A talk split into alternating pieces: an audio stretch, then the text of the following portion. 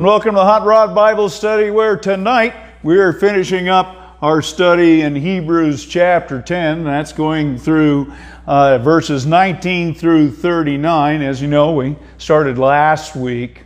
Uh, again, Hebrews is written to, makes sense, the Hebrews. And they, uh, what the issue is, as a lot of these letters, is it's to correct uh, false teaching within the church and how people are going astray.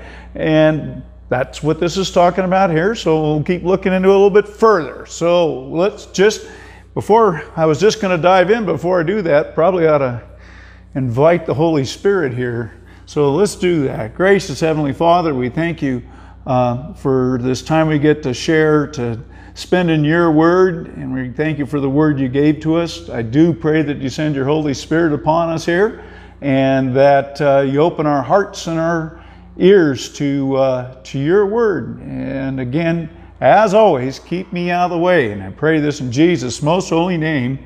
Amen.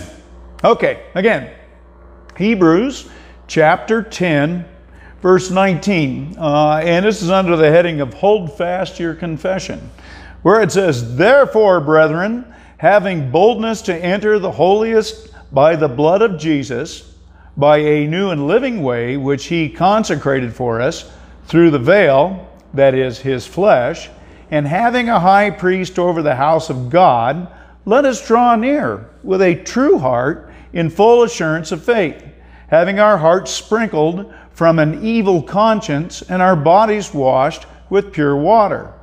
Let us hold fast the confession of our hope without wavering. For he who has promised is faithful. And let us consider one another in order to stir up love and good works, not forsaking the assembling of ourselves together, as is the manner of some, but exhorting one another, and, in, and so much the more as you see the day approaching. For if we sin willfully after we have received the knowledge of the truth, there is no longer there no longer remains a sacrifice for sins but a certain fearful expectation of judgment and fiery indignation which will devour the adversaries. Anyone who has rejected Moses' law dies without mercy on the testimony of two or three witnesses. Of how much worse the punishment do you suppose will be thought worthy who has trampled the Son of God underfoot? Counted the blood of the covenant by which he was sanctified a common thing, and insulted the Spirit of grace. For we know him who said, Vengeance is mine, I will repay, says the Lord. And again, the Lord will judge his people. It is a fearful thing to fall in the hands of the living God, but recall the former days in which you were, after you were illuminated, you endured a great struggle and sufferings partly while you were made a spectacle both by reproaches and tribulations, and partly while you became companions of those who were so treated. For you had compassion on me in my chains, and joyfully accepted the plundering of your goods, knowing that you have a better and an enduring position for yourselves in heaven. Therefore, do not cast away your confidence which has great reward. For you have need of endurance, so that after you have done the will of God, you may receive the promise. For yet a little while, and he who is coming will not tarry, and the just shall live by faith. But if anyone draws back, my soul has no pleasure in him. But we are not of those who draw back to perdition but of those who believe to the saving of the soul, and that's the end. So here we are. Okay. Um, we have been seeing in, in Hebrews where those, the Hebrews, were trying to return back to the old covenant because that was something that was familiar. And also another thing, as, as Christians, they were being persecuted. So they thought maybe if I cut out a little bit of this you know, belief in Christ deal, maybe I'll be treated better and get a better job or whatever the reason was. And the author here, uh, again, we don't know of the person specifically that God used to pen this, and it is my opinion that God did this intentionally, so we always recognize that all Scripture is God breathed. Okay. But what he was trying to tell these people is hey, wait a minute, you get a better reward than if you just return to what you used to do. Okay. So, verse 19 says, Therefore, brethren, having boldness to enter the holiest by the blood of Jesus, by a new and living way which he consecrated for us, through the veil, that is his flesh, and having a high priest over the house of God, let us draw near with a true heart in full assurance of faith, having our hearts sprinkled from an evil conscience and our bodies washed with pure water. Okay, boldness, having the confidence to enter the holy, the holy of holies. Okay, here it is. This boldness is a complete contrast the way the high priest entered the Holy of Holies, right? We read about it earlier where the high priest would go in there and he wouldn't spend a whole lot of time in there because that way the people who were outside figured that if he came out quickly, they figured that he was still alive. Because here he is going in the presence of God, and the worry was as if he had neglected the smallest item that was prescribed by the law. Remember, Wages of sin is death, right? So, if he neglected the smallest item prescribed by this, he could expect nothing but death. Okay, so this is a completely different thing because now, through, again, through Jesus, through the blood of Jesus, not an animal sacrifice like they were doing in the Holy of Holies during Yom Kippur and all this, okay, said, and by the blood of Jesus, which is sacrifice of him, the, the Lamb of God, pure of pure, uh, with no spot, right? And by a new and living way, what else happened to Jesus? Jesus died on a cross. What else happened? Right? Okay. Jesus was resurrected. So it's a new living way. We have this high priest. Where is he? He is not here on earth. He is the high priest, as it says here, over the house of God. So we have a high priest in heaven, not just an earthly high priest. And he goes on to say, Let us draw near. Um, unlike the old covenant, remember, here we, here we got people who are afraid to draw near to God because they're afraid of punishment. But we can do this in, in confidence. It says, full assurance of faith Having our hearts sprinkled. This is interesting. Having your heart sprinkled. What the heck does that mean? Well, what it means is that you are cleansed inside. You have now a clean heart, right? This is what we're looking for is a clean heart. And it says also having our bodies washed with pure water. So we are cleansed not only externally, clean body, but internally by the blood of Jesus. Uh, externally, okay it should be noticeable to those who are not believers in Jesus Christ as their Savior that those of us who believe who believe in Jesus Christ as their Savior, there's something different. Okay? Now, I know I've had people say, there's something different about you, and I want to know what that is, and that's great. I've also had people recognize that there is something different about me. well, of course, Everybody knew that. But something different about me, meaning my faith, and they want nothing to do with it. You know, that's the deal. Oh, you're one of those Christian guys. And I want, and that's darkness and light. Remember, we always have that deal. There's always that battle between darkness and light. Back to it, back to what this is saying. Not only are we cleansed internally by the blood of Jesus, we're cleansed externally, and it should show in our lives. It should show in our demeanor, okay? Uh, I have been known to have a quick temper. Uh, but I think I also have some friends who might attest the fact that it isn't as quick as it once was. Uh, there, I still fall short, but it is something that I desire to control, if nothing else, as a good witness. Okay, There it is. Verse 23 says, Let us hold fast, which means stand firm in the confession of our hope without wavering. You know, stand firm. It says, He who is promised is faithful. Okay, if we stand firm in our faith, Jesus isn't going to just kick us to the curb. And, verse 24, let us consider one another in order to stir up love and good works. Consider other folks.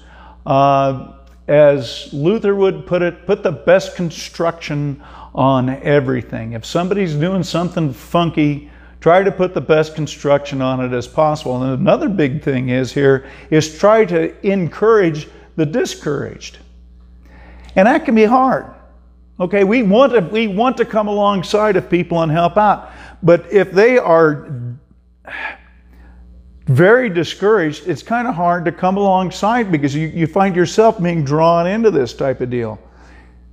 Seek the help of the Holy Spirit to be an encourager, okay, to those who are discouraged. Stir up love and good works.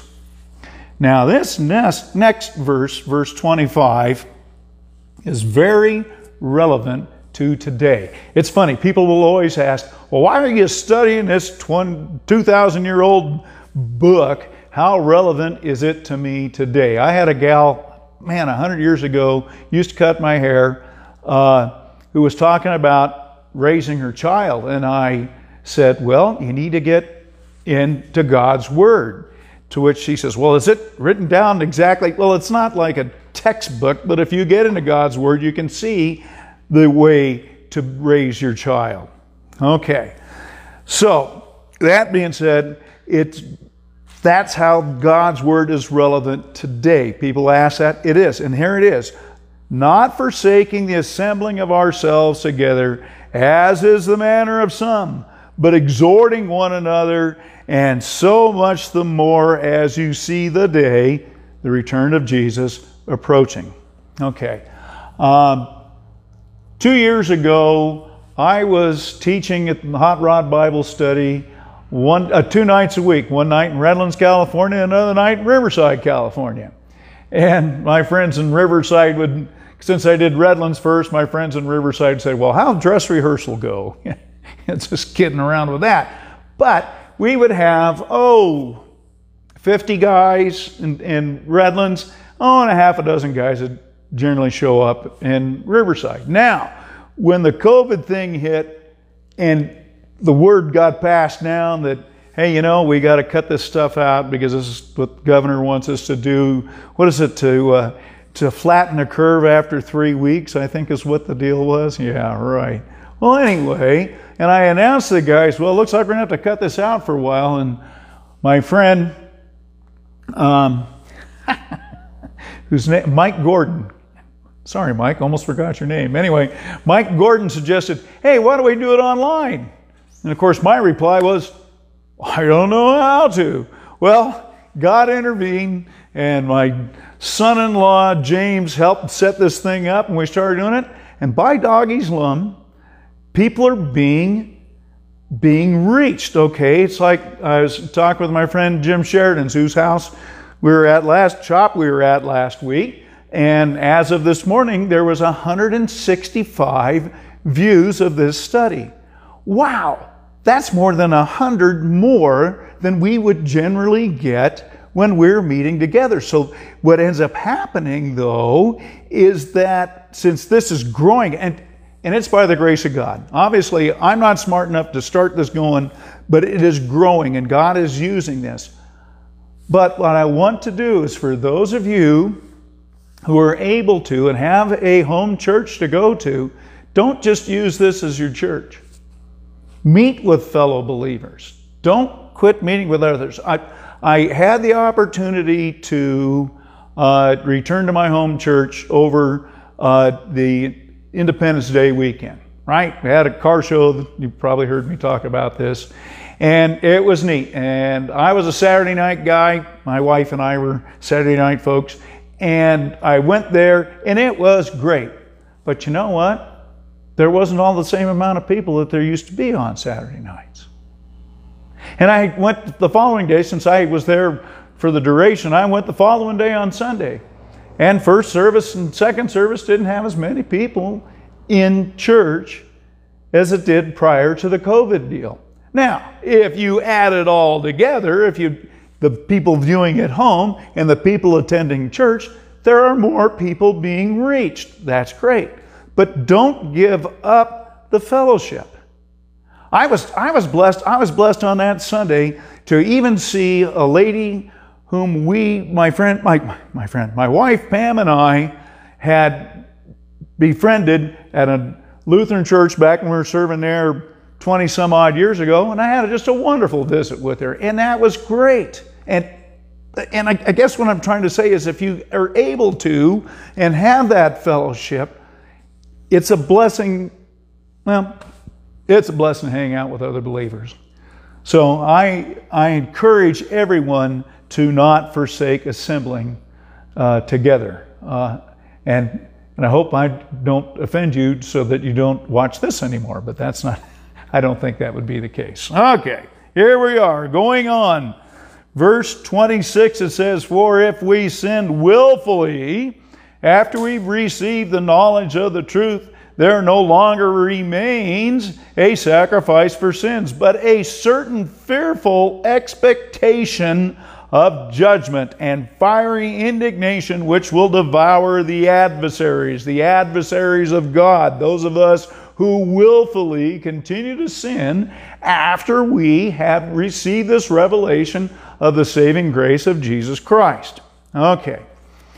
Back in the Old Testament, had, had these kings, you may have heard of King Saul and King David. Now, both of them sinned greatly in the eyes of God. But, and they also received God's rebuke and God's wrath. But Saul did not repent and he turned away from the Lord. David, on the other hand, when he was confronted with his sin, okay, uh, with Bathsheba, Nathan the prophet, the prophet came and talked to him. When he was confronted, he recognized he was the guy. He recognized that he was a sinner and he confessed his sins. You know, he says, You and you only have I sinned against, dear Lord. Okay? So there's a difference. David received the forgiveness, Saul didn't because he didn't repent. And both of these guys knew God. If you want to, it's kind of interesting reading. You can read, read about it in 1st and 2nd Samuel. But there it is. If we sin willfully after we've received the knowledge of the truth, we are in deep bandini. Okay. Verse 28 goes on to say, Anyone who has rejected Moses' law dies without mercy on the testimony of two or three witnesses. That comes from Deuteronomy chapter 17, verse 6, where it says, Whoever is deserving of death shall be put to death on the testimony of two or three witnesses. He shall not be put to death on the testimony of one witness. Okay, it goes on to say in verse 29 of how much worse punishment do you suppose will he be thought worthy?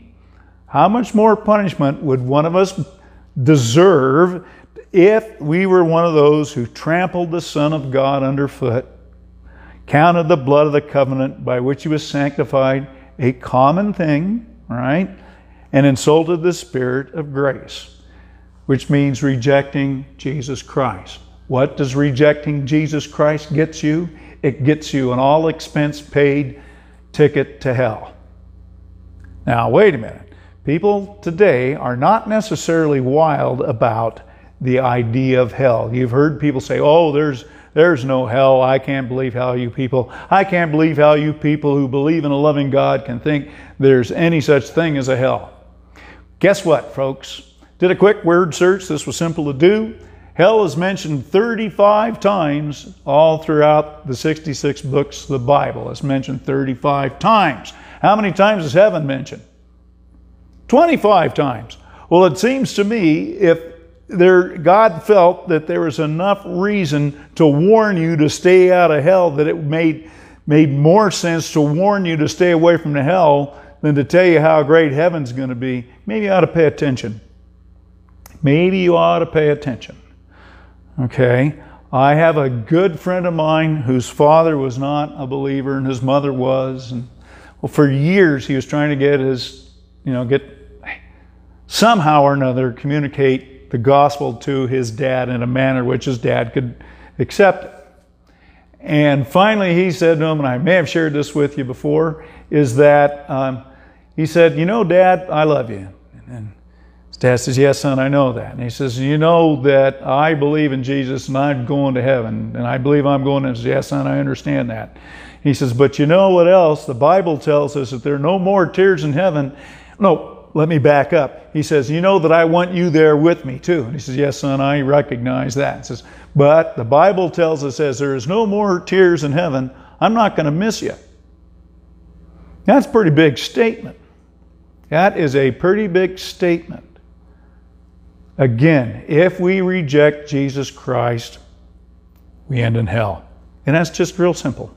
It's real simple. Okay, verse 30 goes on to say, For we know him who said, Vengeance is mine, I will repay. Again, that's from Deuteronomy 32 35, says the Lord. And again, the Lord will judge his people, which is Deuteronomy 32 36. It is a fearful thing to fall into the hands of the living God if you don't know his Son, Jesus Christ. Period. Hmm. 32. But recall the former days in which, after you were illuminated, you endured a great struggle with sufferings, partly while you were made a spectacle both by reproaches and, and tribulations, and partly while you became companions of those who were so treated, also treated in the same way, illuminated. You were, they're talking to, uh, of course, the Hebrews here, and these are Jews who had accepted Jesus as the Messiah. And what were they done? Reproached. They had reproaches and tribulations. They were illuminated, they were enlightened and recognized this deal. And it goes on, verse 34 it says, For you had compassion on me in my chains, and joyfully accepted the plundering of your goods, all your possessions you put away. It says, knowing that you have a better and an enduring possession for yourselves in heaven. And guess what, friends? We can expect the same thing. We can expect persecution and we can expect blessing. The blessings outweigh the persecutions. Okay, now, verse 35 says, Therefore, do not cast away your confidence, which has great reward, being in heaven with Jesus. For 36, you have need of endurance, so that after you have done the will of God, you may receive the promise. Endurance. And, it, and the, the term here is in, uh, indicative of, a, an, of an athlete and how they get running. Well, Jim, you've done triathlons, and by the end of, by, you're pretty much had by the end there. And if you don't have the endurance to do this, you're not going to receive the prize. You're not going to finish the race, right? Uh, on a lighter scale, um, my lovely bride Pam and I have been uh, walking around the uh, neighborhood now, and it's it's a mile and a quarter lap around, which is a really nice walk. And one night after we had gone to dinner, we came back and looked at each other. Oh, you want to walk? Well, not really, but we ought to. And that last bit took a little bit more of a push than the beginning of the walk, and that's the endurance. But was, was it worthwhile? Absolutely. We both felt much better after doing that. So if you have that endurance, that you, having this, you will have done the will of God, or as Luther would put it, confess the gospel. That is the will of God. That's how you receive the promise, right? I believe in Jesus Christ as my Lord and Savior. That's confessing the gospel, confessing that good news. Okay, you will receive the promise, which is, and this comes from Habakkuk 2, verses 3 and 4. Verse 37 here it says, For yet a little while, and he who is coming will come and will not tarry, will not delay. Now, the just shall live by faith, and if anyone draws back, my soul has no pleasure in him. Okay, if we receive, he's just reiterating, if we receive Jesus into our lives, then we have the promise of paradise. But if we draw back, we have the promise of hell. It's real simple. Because it says again here, verse 39, but we are not of those who draw back to perdition or destruction is the word, but of those who believe to the saving of the soul. Don't draw back. You don't return to the old covenant. Don't return to old traditions thinking that that will get you to heaven. They won't. There's no, you know what? Okay. There is nothing wrong with traditions of men in and of themselves. Okay? Certain traditions really help in worship. Okay, that's great. It, it, you know, and all all churches have traditions. You know, it, we we get wrapped up in this deal about traditional church services, which pretty much refer to 16th century European worship styles, which, you know what? There are people that that's where they love to worship. That is absolutely it. But there is always, there's also a traditional in Calvary Chapel and whatever non denominational you might be in, or Baptist church, whatever, there is a way of the order of service. There's nothing wrong with that. But if their tradition takes a higher place in your life than your relationship with Jesus, then that's a problem. Then when traditions and the old covenant take old covenant take over, that's we've gone the wrong direction. And that's what the, the author of Hebrews here is telling us. Okay. Ah. Questions, comments, smart aleck remarks? Okay, there's something that I have to uh, mention tonight that I seem to be having to mention a lot, and it's probably just again us hot rodders are no longer juvenile delinquents but senior delinquents, and I have to uh, mention that the hot rodding community in Riverside, California, has lost one of their own, uh, Joe St. Louis. Uh, many of you probably know him. Those of you from the Inland Empire area know him as Muffler Joe, who spent a lot of time at Deanza Muffler Service down there 14th and Market. Uh, Joe is a neat guy who loved the Lord. I know this for certain. I know where he is now. I know that he is probably saying, Don't shed a tear for me, man. I'm doing just great. But I want everybody here to join me in a prayer, and we keep uh, Joe and his wife Janet and all of his family in our prayers so they recognize that comfort, recognize that Joe is doing really well right now. So please join me in prayer. Gracious Heavenly Father, we thank you for knowing that uh, your servant Joe is with you now. We thank you, Lord, that, uh, you know, he may not have been one of those guys who got up and preached on the street corner or did anything like that, but I know he had you in, in his heart, Lord. So we thank you for his life. We thank you for the fun we had with Joe. Uh, and Lord, we pray to your just your peace, your wrap wrap your loving arms around Janet and again all those who mourn the loss of Joe, and just fill them with joy in the assurance of Joe's salvation. We pray this in Jesus' name. Amen. And with that, may the Lord bless you and keep you. The Lord make his face shine upon you and be gracious unto you. The Lord lift up his countenance upon you and give you his peace. Amen.